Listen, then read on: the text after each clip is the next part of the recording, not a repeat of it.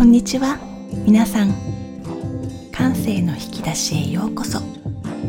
のポッドキャストは都内で働く空間デザイナーのミミがふと街中で見つけた些細な出来事。わあ綺麗だなーって思ったことなど言葉にまとめて記録しています。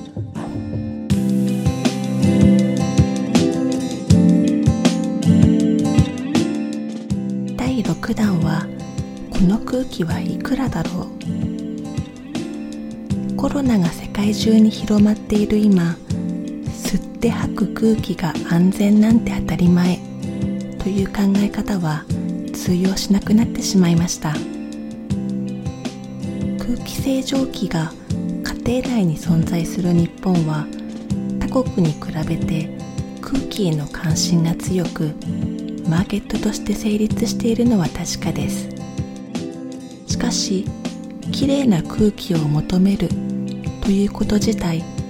気管支系の病気をお持ちの方や小さなお子さんがいる人などを除きあまり意識していなかった人が多いのではないでしょうか。空気がきれいではないから東京に住まないというようなことをあまり聞かないように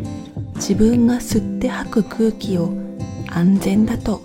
思い込んでいたことは疑いようがありません。美味しい水を求めて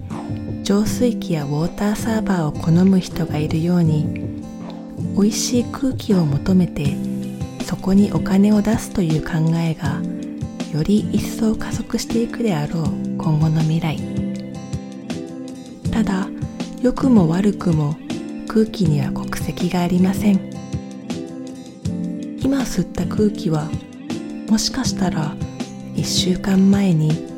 ジャカルタにいる少女が吸った空気と間接空気をしているかもしれない。そう思うと小手先の空気清浄機で一部屋をきれいな空気にしていくという考え方より日本のアジアの世界の空気をきれいにしていくという考えで行動していく方が素敵な未来なんじゃないかなと思うようになりました。